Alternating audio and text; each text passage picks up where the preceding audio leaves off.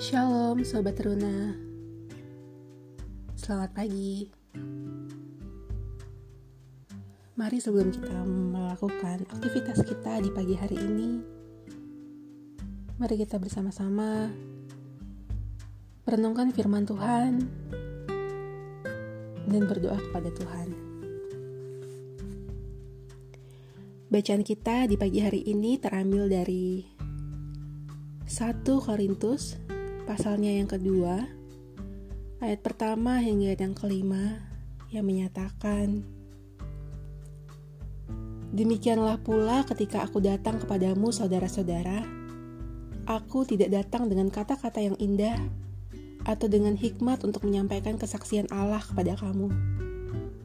Sebab aku telah memutuskan untuk tidak mengetahui apa-apa di antara kamu selain Yesus Kristus, yaitu dia yang disalibkan. Aku juga telah datang kepadamu dalam kelemahan dan dengan sangat takut dan gemetar. Baik perkataanku maupun pemberitaanku tidak ku sampaikan dengan kata-kata hikmat yang meyakinkan, tetapi dengan keyakinan akan kekuatan roh supaya iman kamu jangan bergantung pada hikmat manusia, tetapi pada kekuatan Allah.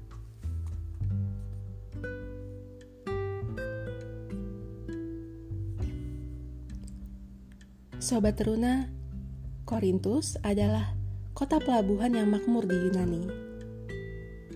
Sebagian besar masyarakatnya mempunyai tingkat intelektual tinggi, namun moralitasnya rendah.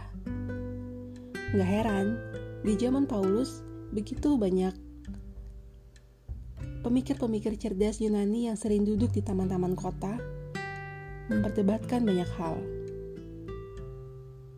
Di antara sobat Runa, pasti pernah mendengar ahli-ahli filsafat Yunani terkenal seperti Socrates, Plato, dan Aristoteles.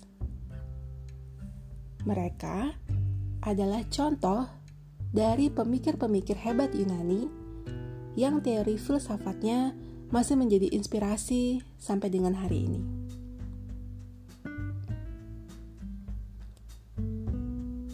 Paulus mengenal kondisi orang-orang Korintus pada saat itu.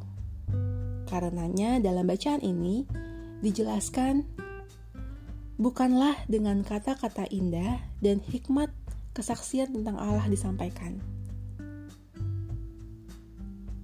Paulus tahu bahwa kata hikmat adalah makanan orang-orang Yunani kebanyakan di zaman itu. Namun dia lebih memilih bersikap tidak tahu hal lain selain sumber kebenaran itu sendiri, yaitu Yesus yang disalibkan. Paulus bahkan tidak gengsi mengemukakan kelemahan dan ketakutannya saat menghadapi mereka. Tetapi di balik itu semua, ia hendak menekankan tentang keyakinannya akan kuasa roh Allah yang memberinya kekuatan. Maksudnya agar siapa pun mengerti untuk jangan menggantungkan iman kepada hikmat manusia, tetapi kepada kekuatan Allah. Sobat Runa, Allah mengaruniakan kepada manusia kepandaian dan hikmat sebagai modal untuk hidup. Di dunia ini banyak hal yang terjadi di luar jangkauan nalar manusia. Sampai di titik itulah kita sadar bahwa keberadaan Allah, Sang Pencipta itu sungguh besar melampaui segalanya. Sudah sepantasnya kita merendahkan diri di hadapannya, lalu mengakui bahwa kita tidak tahu apa-apa. Itulah cara agar Allah berkenan kepada kita dan melimpahkan kuasa rohnya sebagai kekuatan di dalam menjalani kehidupan ini.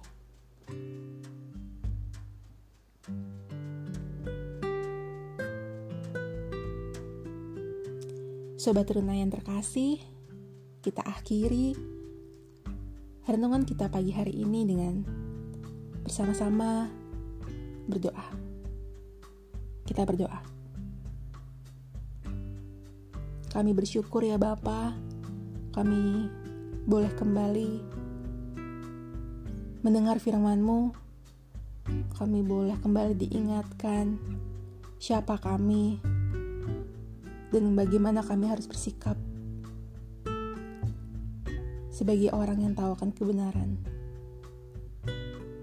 Bapa, kami menyerahkan hari ini ke dalam tangan pengasihanmu segala rencana, segala aktivitas, segala kegiatan kami, biarlah boleh engkau berkati, dan biarlah hari ini boleh berjalan dengan baik.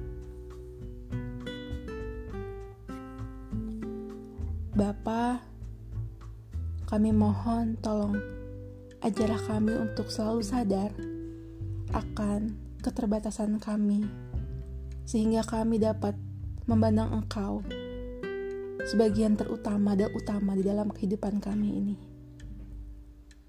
Biar kami boleh menjadi contoh bagi sekitar kami. Terima kasih ya Bapa. Inilah doa pagi kami di dalam nama Tuhan Yesus Kristus, Tuhan dan Juru Selamat kami yang hidup. Kami sudah berdoa kepada Bapa kami di surga. Amin.